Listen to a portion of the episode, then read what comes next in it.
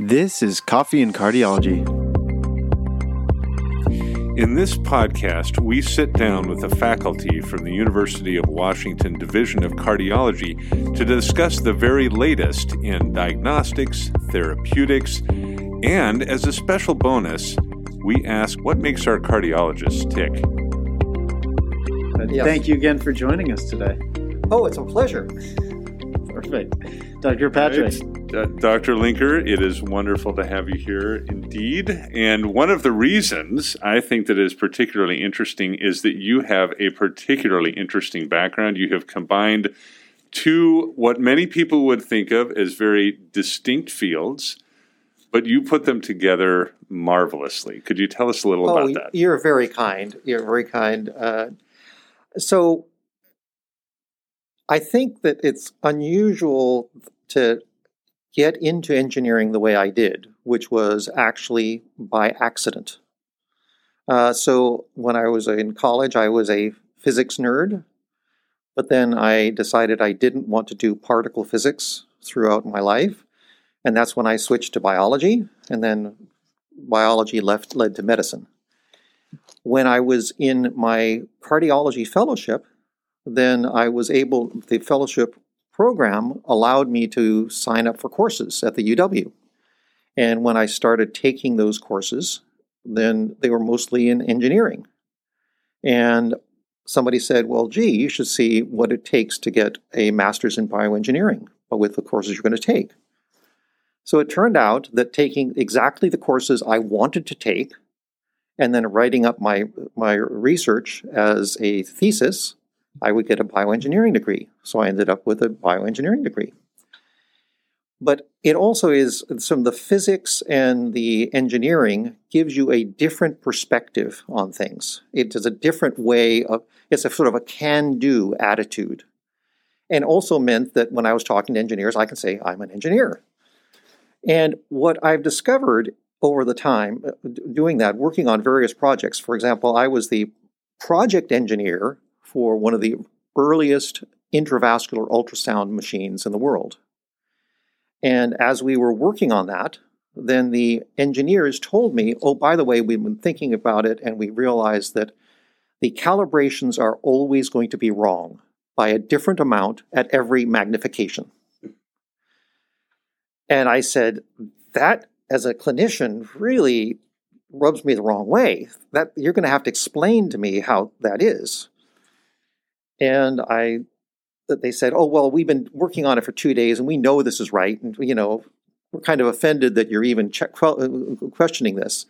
But I said, just humor me, let's go through it. And we went through it, and it turned out that they were absolutely right based on the assumptions they had. And they'd made three assumptions. I won't go through them, but it turns out one of the assumptions was completely unnecessary.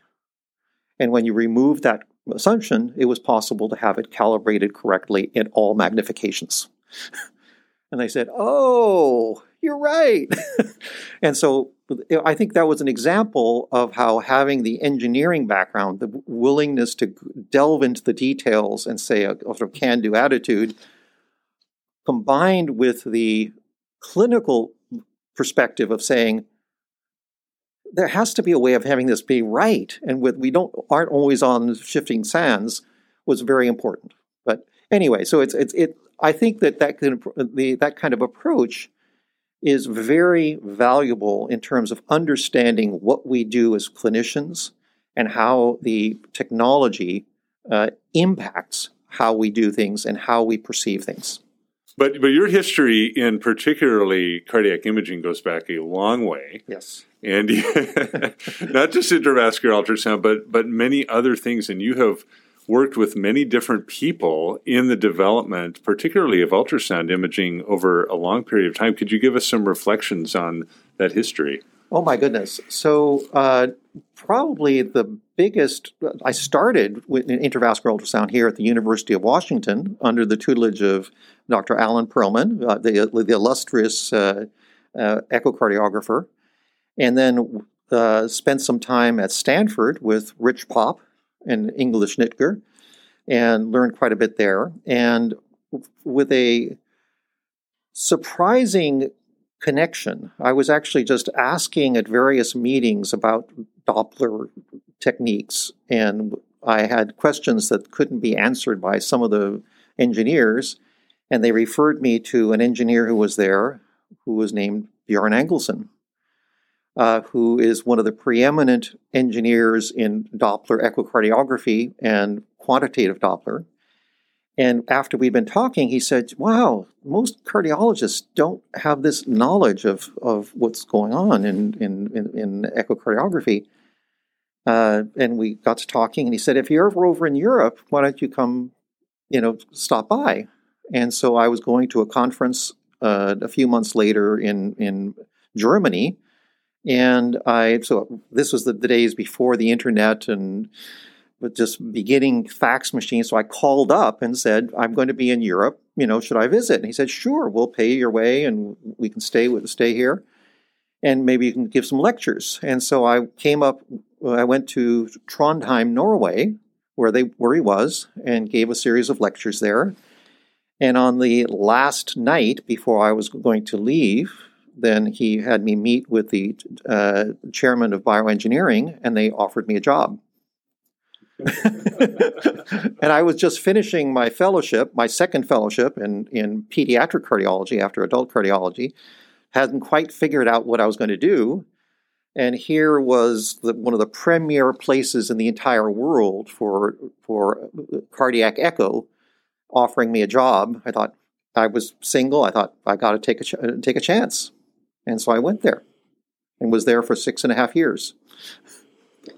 So then, how did that lead into where you're at today? What what was that journey like? Oh my goodness.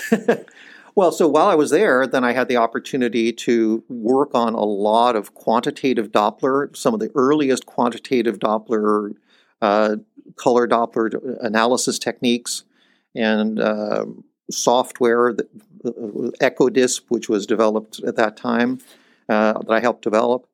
Uh, we also got the contract to make one of the first intravascular ultrasound machines, and I was the engineering project leader for that. And we did all sorts of other interesting projects. Uh, after that, then I was offered a position at the Thorax Center in the Rotterdam, which is one of the major cardiology centers in, in, in Europe. And I was the, uh, the head of the Echo Lab there for two years. And then I decided to come back to the United States and came, came back to the University of Washington. How how has that differed your experience either building or developing products, being a part of the engineering aspect, dealing with the FDA versus the European? Mo- Is there any difference or things that you've taken from that experience? Oh, there are huge differences. Uh, very different cultural differences between Europe and the United States. Uh, it's actually much easier in Europe than the United States. In the the model in the United States is much more money oriented and uh, and sort of corporate, whereas there's a, a, much easier collaboration between academia and and and business uh, development in Europe.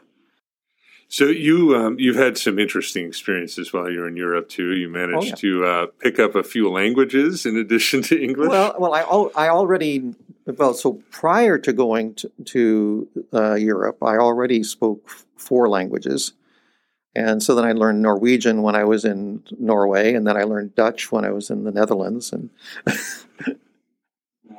and what four did you start out with again? So I I grew up with two English and Icelandic because my mother is Icelandic, and I was actually born in Iceland and moved to the United States when I was six six months uh, weeks old, uh, and then grew up speaking Icelandic with her, and I still speak Icelandic with her. And then I learned Spanish in, in school and French in school, and I just didn't lose. I didn't forget them like most people do. So you actually were were called upon to give some lectures uh, in Europe as well in these new adopted languages. Oh, absolutely, yeah. And and so I, I've I have given lectures in all of those languages except for Spanish. Yeah, it you know it's interesting that the ways that Echo in particular has developed over the years, mm-hmm. and at multiple different sites all over the world. It's not like it's been one place that everything developed. But Mhm. really, it's been it's been I think one of the true collaborative, not just collaborative between institutions, but obviously bioengineering and also Mhm. Clinical medicine. And it seems like I would say one of the great successes in medicine. I, I would absolutely say so. I agree. Uh, when I started in cardiology, then th- there was a saying that the way you learned physiology was in the cath lab. That's where you learned phys- physiology. That is no longer true. The place where the fellows learn physiology is in the echo lab. And that is a huge change. And similarly, when I, I did pediatric cardiology as well, and I would lecture when I was in Norway. I spoke quite a bit to the the parent association for children with congenital heart disease, and one of the things I talked to them about was what a tremendous impact echocardiography had in pediatric cardiology. And one of them is that when I was in fellowship, then the only way to diagnose a newborn baby with a heart defect was to take them to the cath lab and a diagnostic cath on a sick newborn had a mortality of 1%. Now, that does, that's 1%, but still, you have a newborn baby, and I, you're taking them to the cath lab for a diagnostic procedure which has a 1% mortality. And I said, think about the, the emotional distress for the family, emotional distress for the doctor. I'm going to be doing a diagnostic procedure that may kill the, patient. And then con- contrast that with doing an echocardiogram where the baby sits in their parent's lap or in an incubator and you have some gel on their chest, 0% mortality, 0% morbidity. That's, that is a technological revolution of the, of the first sort. Yeah, absolutely. And, you know, it's just great to have that perspective on Yeah. it too. Yeah. That that patient centered, the parent centered perspective that I think we we definitely Yeah. don't always consider, especially if we're very technically oriented. Well, and the other thing was that there was a, a movement in in uh, Norway at the time where people were arguing against ultrasound for fetal ultrasound because they said, "Oh, well, this is technology getting in the way of the maternal fetal bond, and and it's technology getting in the way of the human bond." And I said, "Really? Uh, you know, it's a, tele- a stethoscope is technology." But it Hmm. doesn't get away from the human bond between the patient and and and and the uh, uh, and the, the doctor. It's a different type of bond, but it's still a human bond, and it's it's as as as impersonal as you choose to make it, but it can be Hmm. very very personal and and, and human. That that is a really good point. You know, we've talked before about the sonographer patient bond in particular, and the ways that that putting patients at ease, um, not freaking out if you see something really abnormal, you know, and on all of the different things, it can be very very intimate uh, type of human connection. Well, I, I agree with you completely, and I have to say, just a plug. I I've worked at a lot of different places, and I I think we have excellent sonographers, and I frequently get comments from patients about how much they like the sonographer and how comfortable the son- sonographer made them ma- feel, and I think that's a very important part of the of the interaction. Yeah. Oh, absolutely. I'm very glad to hear you say that. Yeah, that. yeah.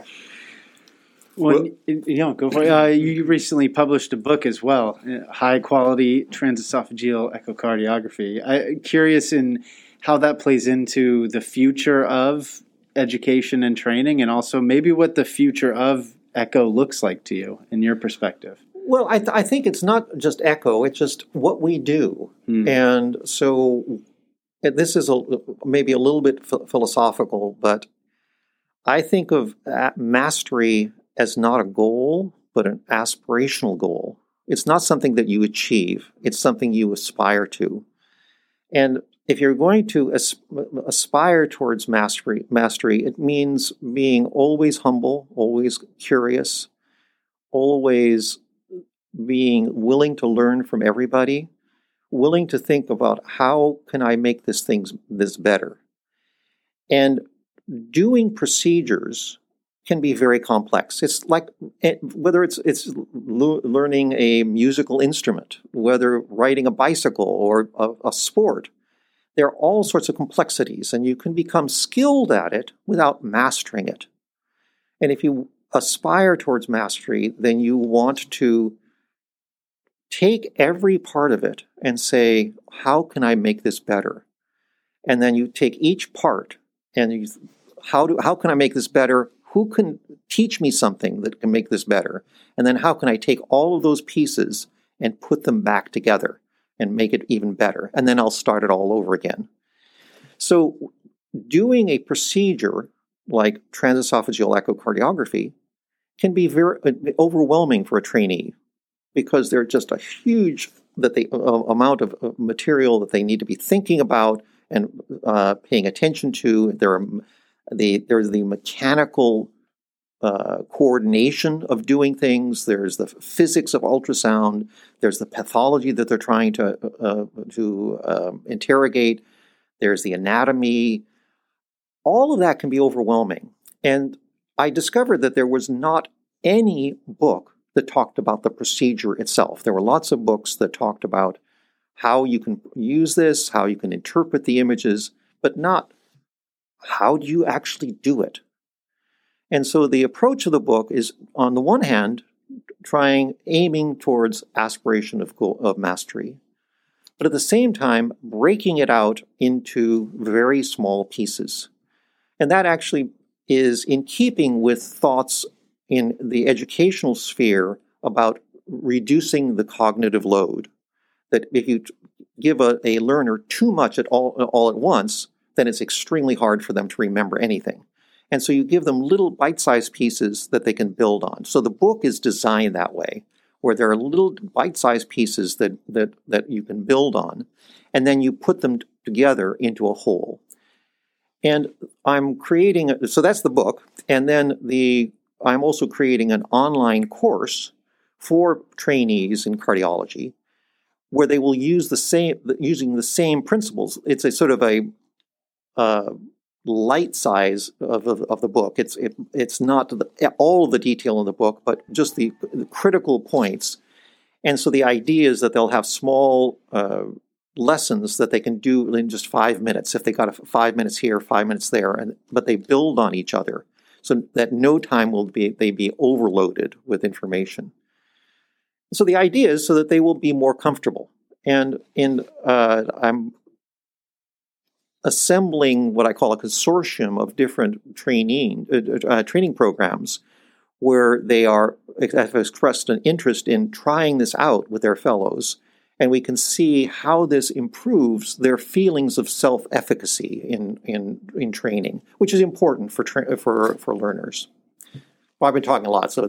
oh, well, I, I just want to point out, I thank you very much for letting me read some of the chapters in oh, advance. That was very, very nice of you. And, I just thank you for your comments. Uh, they were very helpful. Well, one one comment I would make now is this is a very unique book because I have never seen anywhere, particularly in relation to transesophageal echo, in which it's explained why you do what you do. Mm-hmm. Not just the physics of ultrasound, but the actual physics or hardware of the transducer, mm-hmm. how it's designed, how it works and I, I realized that after reading that, I'm like, this is why I do what I do. Mm-hmm. But I had never really understood it until that point. So I really appreciate that about this book. That's wonderful. Thank you so much for that comment. It actually, literally just yesterday, I was doing a transesophageal echo with a fellow who said, I really like doing TEEs with you, Dr. Linker, because you tell me why I should do things, not just what I should do yeah, yeah.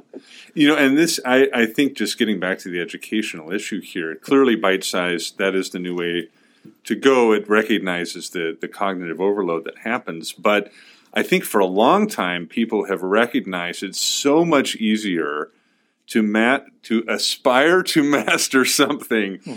if you understand the why, not mm-hmm. just memorizing mm-hmm. things. Absolutely, absolutely. I think this is important. It's interesting. I think you've tapped into something as you know uh, maybe a generational thing, but also I think just a human nature thing that you've broken it down in these bite-sized pieces. That it seems like it comes naturally to you as an engineer of understanding all the pieces play by play. But I, was that an interpretation of how you've seen education evolve and, and need for that bite-sizedness, or is it? Kind of understanding kind of your students and how they've provided feedback to you? How, how did you come with up with this idea and modality? So this is p- part of my aspirational goals to become better and better, and I I have had to learn this. So quite uh, quite uh, directly, the whole idea of cognitive load, I just learned from one of our fellows. Mm we had a fellow who just graduated last year who had an educational background and gave a grand rounds that was eye opening for me, which where she talked about cognitive load in learning. And I thought, wow, I had never thought of that. I need to incorporate that into my teaching. And then I started thinking about, hmm, I'm thinking about writing a book. Maybe I should incorporate that into the book. and and in fact, that was something that was a, a concept I just learned less than five years ago. And so this is always learning, always curious, always humble, wherever you can find something. no, no question.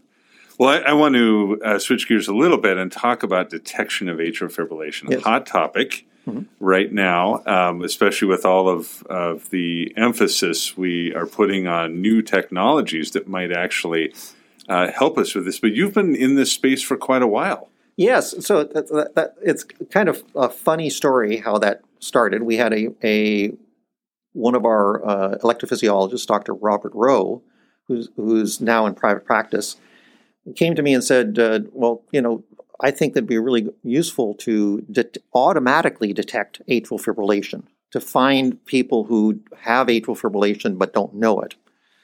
Uh, any, anybody I can talk to in bioengineering, who, you know, are there some algorithms? So I did a little searching and I thought there are probably a lot of algorithms out there.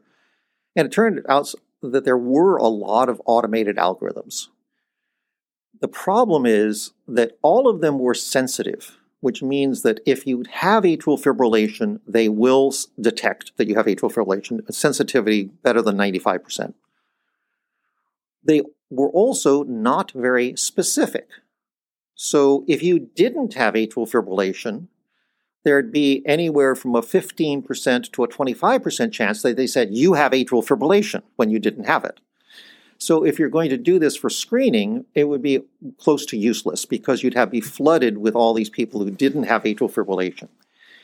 And so I thought this is this is kind of weird, and I I told him that, and I also there wasn't anybody in bioengineering who was working on that, and so I just started playing around.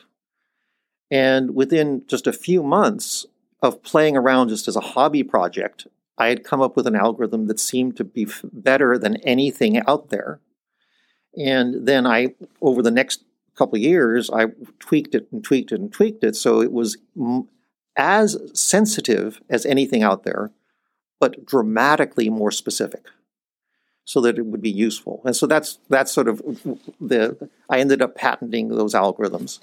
And right now, it's a long story about the, the whole evolution of that. But my right now, I'm quite interested in making it uh, public domain and actually making it more available. And the way the question is how do you apply that? So if you have a Holter monitor, then it's kind of expensive and often disposable, which makes it even more expensive. And that means it's commercial and all uh, it uh, gets gets gets kind of complicated. And then that's mainly for Europe and North America? What happens with the rest of the world? And so I started thinking about that. And I thought, okay, if I were going to design something that will work everywhere, how can I make it really low cost? And there are several ideas, but the one that I'm most intrigued by now is using something that basically costs nothing. Nothing is good. and the way you do that is using a smartphone camera as a pulse oximeter, uh, just for looking at the pulse. And so, most recently, I worked with some bioengineering uh, undergrads who, as their capstone, helped me write a prototype uh, app for both Android and iOS that will use those algorithms to measure your pulse on a smartphone app. And so that then that can be distributed at no cost. And then you can use the algorithms that I've developed to help screen for atrial fibrillation. Now, many of the, the listeners will know this because they're in, in, the medical field, but those who are not in the medical field, the problem with, with asymptomatic atrial well, atrial fibrillation is the most common heart rhythm disturbance that we have to treat. People can have it without knowing it. And the problem is that if you have it and don't know it, there is a risk of stroke.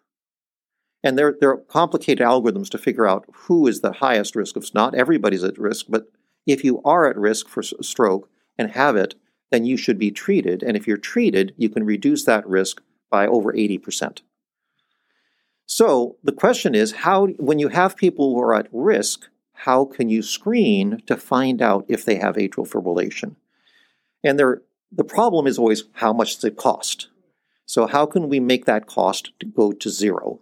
And that's my, my sort of passion. and using the, the, the uh, smartphone app. So it, it sounds like the future is of all of this is accessibility through technology, not necessarily building new technology. Right.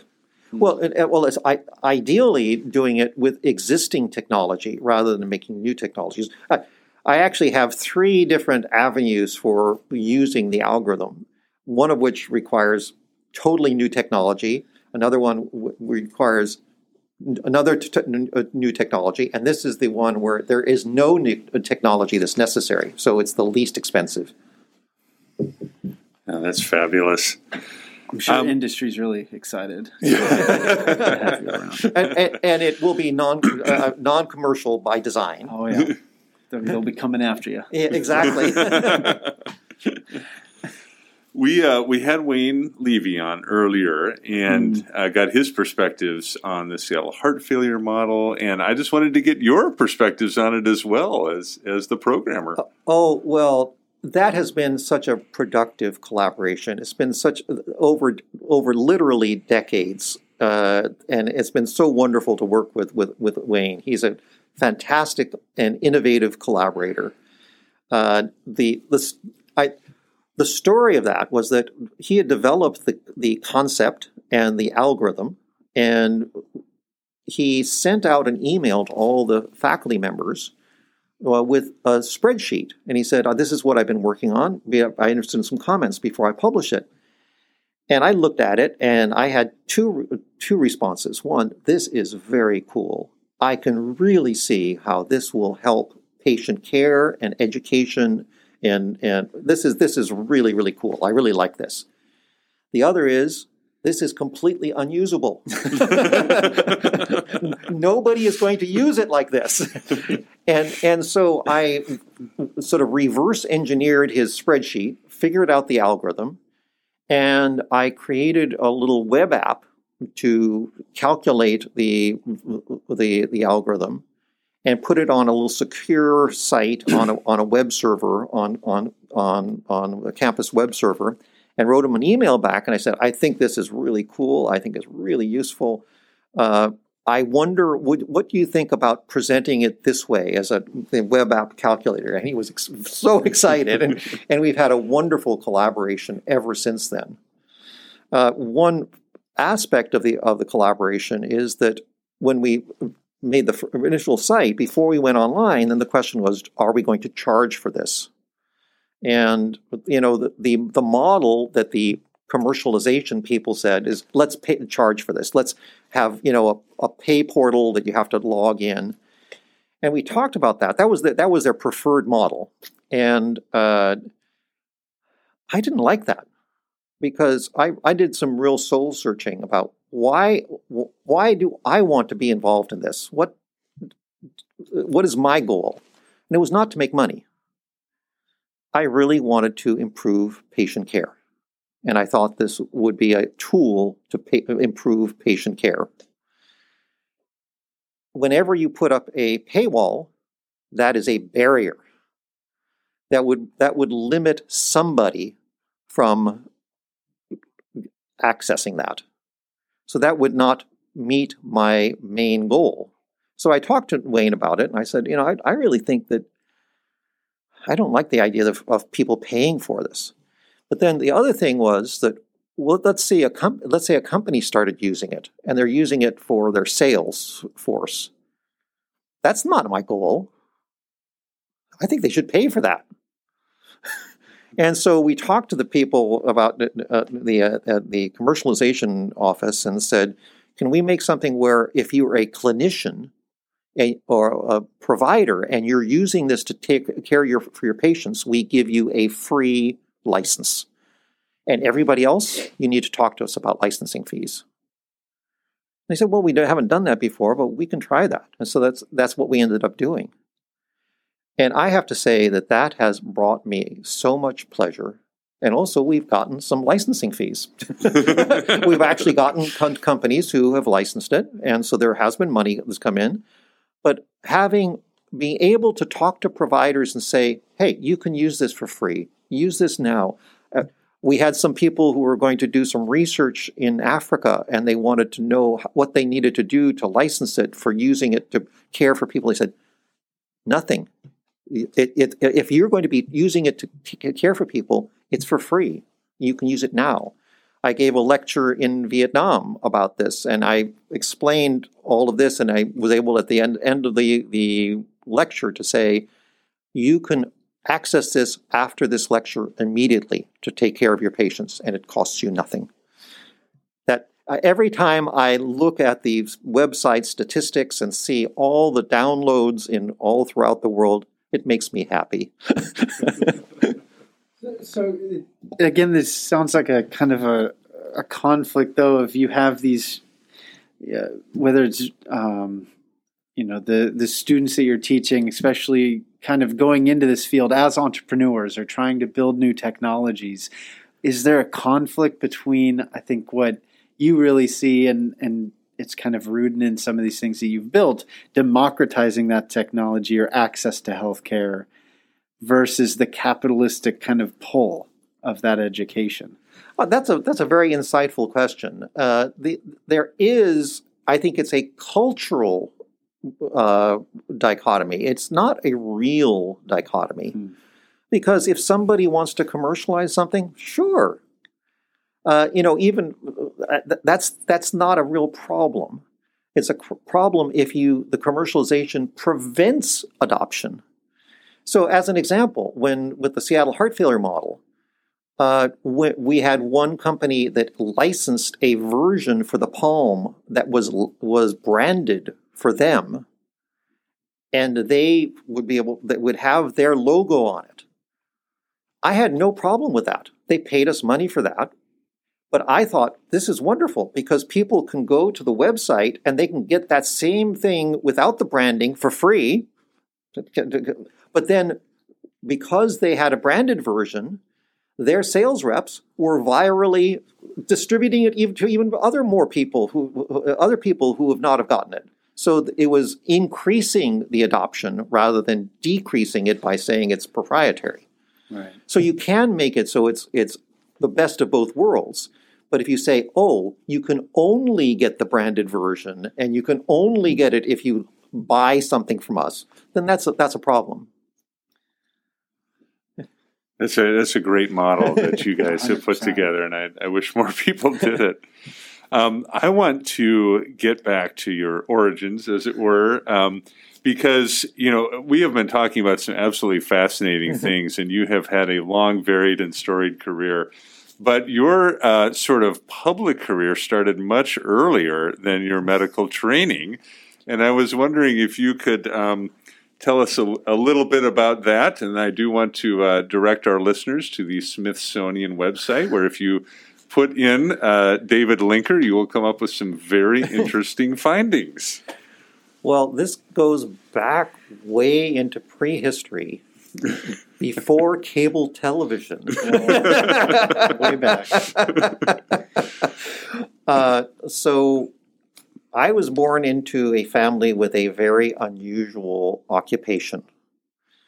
So, uh, my father actually, this was even before color TV. Uh, his main occupation was as a lecturer, a travel adventure lecturer. And he would go to various cities and give lectures in a, a lecture hall about his adventures around the world. In fact, he m- met my mother on one of those adventures. Um, so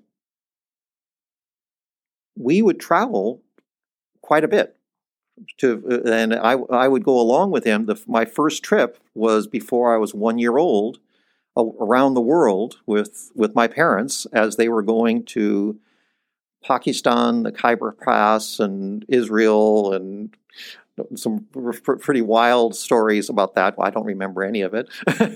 um, and then he continued to do that, and in 1957 was offered an opportunity to try doing a television show, a live television show in Los Angeles for 13 weeks, just as a trial. And they thought this is my, my, my mother and father thought this was going to be wonderful. We'll have our trial, little uh, flash in the pan on uh, on TV, and they literally on the last night had had the script, which was you know, th- thank you for, for inviting us into your homes, and but we're this is our last episode, and somebody ra- ran in and said, "Don't say anything about going off the, off the air," and and they were renewed for, I think it was a, a total of seventeen years, and uh, into the my father always uh, filmed in color, even when the TV was in black and white. So when color TV uh, came into into vogue, then it was very very popular that we had these shows that were already with color, and uh, then as cable started came out coming coming in, then it was a little bit more. Uh, there were there were f- film crews that could spend much more time than we could ever spend to to um, in, uh, in, investigate different countries. So this was this was a genre that sort of went by the wayside uh, with with with cable. But so when I was growing up, we would travel as soon as, as I was always in, in school in the normal school year. We never traveled during the school year. As soon as school went out, came out in uh, in uh, in June, we would literally be out of the country within a few days, and we would come back a couple of days before school started in September. Wow. And and did you visit multiple countries in one summer, or was Yes. it sort of one country Yes. per summer? Yeah, so we well th- prior to the TV show, we the only time we ever did one country for the entire summer was uh, in when uh, I was around four, and we went to Japan and was in, were in Japan for the entire summer. Uh, but after You that, picked up Japan at that time. I'm sorry. the Japanese. Japanese. no, no, no. um, and and uh, we, so we would generally visit maybe seven or ten countries wow. uh, during the summer, and uh, but usually probably more like seven, or five, six to seven, and uh, the, anyway, How, how do you think that impacted your future trajectory? Did did you know you were going to be a cardiologist from the beginning? Absolutely not. I had no idea. I mean, when I went to college, I was I was confident I was going to be a physicist. Did, did- was that influenced by a lot of No. what you experienced? No. were, were you running away from it, perhaps? No, And, I, well, I, I definitely I wasn't going to be doing film and Hmm. in TV. That was that was not what I wanted to do. But an interesting sort of aside is my father was very, very concerned about what would happen to his legacy and and and the films that he had he had uh, made. And uh, I remember that there prior prior to his death, then he he was asked to review a, a smaller, much smaller film archive of somebody uh, somebody else who had done something similar, and sort of to uh, assess it. And and he came back and he was very very sad because you saw that this the sort of the life had gone out of this archive, and and he just wondered about his own legacy. And after he died, then my my mother had this huge film film archive and gave it to Cal State Northridge, their their film program there. And they kept it for many years, and they realized that they couldn't really curate it properly, and, and they were trying to figure out what to do with it.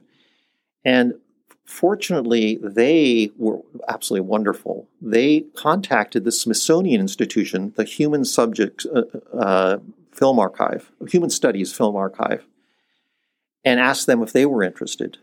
And they were ecstatic. And they said this was the largest donation they had ever got of its like, uh, type. And when you know my, my mother contacted me and asked, you know, what do you think about it? I thought this is perfect. My father would have been overjoyed. That that cannot possibly be a better choice because what he hoped was that it would be someplace where other people could use it for study, use it for as, as stock footage, and that's exactly what's happened with the with it being at the Smithsonian. There's the connection. Yeah. There it is. You There's knew it was coming connection. at some point. Is that accessibility to Yes. what you've built? Yes. That's very cool. Yeah, and it's you know I actually um, when Dr. Linker is in the lab, in, in part to uh, embarrass him, I, I show some of these to the fellows. We search it up on the Smithsonian website, and Yes. And uh, you believe me, you've done a lot of. It's very interesting. You see exploding volcanoes and and um, back door in the uh, the monoliths in Egypt and many other very interesting places that I'm sure not uh, everyone had access to. The the Bamiyan Valley in Afghanistan, the the Buddhas there, and This is this has been tremendous. Um, you know, one of the things we really want to come out of this podcast is the richness of varied experiences Mhm. and expertise that our faculty have here at the University of Washington. I think you embody that perhaps more than all the rest of us you. put You're- together. You're very, you're very kind. Uh, Last note before we leave, just in terms of uh, you know, mental health has been a theme for for our providers, and and what are some takeaways through your experience and ways that you've created space for your own mental health? Well, fortunately, I, I have to reference my wife. That my wife and I both love the outdoors, and both have a love of getting outdoors. And I like to say that the outdoors are my cathedral. Uh, that is where we both get inspiration, where we reconnect. And so making sure to make the time to get outdoors and have some physical activity, I think is very important. That's Wow. great. So, if any of our listeners would like to get in touch with you about your book, uh, the Seattle Heart Failure Model, or what it's like to be archived in the Smithsonian, what would be a good way to to do that? Uh, probably the best way is through my email, uh, which is dtlinker E at uw.edu. Perfect. That's and we'll excellent. provide And, and are you actually still available to give lectures in Norwegian? Oh, absolutely. we, we need to broaden our podcast reach, I I think, think to so. Scandinavia now. Going international now? Absolutely. Although, given that I was born in Iceland and my mother is Icelandic, one thing that Norwegians don't like is I tend to point out that Leif Erikson was not Norwegian. Oh boy. He was Icelandic. Uh, that, in fact, he was born around 40 years after, uh, in Iceland, about 40 years after Icelandic independence. So that's kind of like talking about the famous Englishman, Abraham Lincoln. anyway, That's excellent. Well, thank you so much for the time. This has been fantastic. Really enjoyed it. Yeah. my pleasure. Thank you. This podcast was produced with support from the University of Washington Division of Cardiology. We have no other sponsors.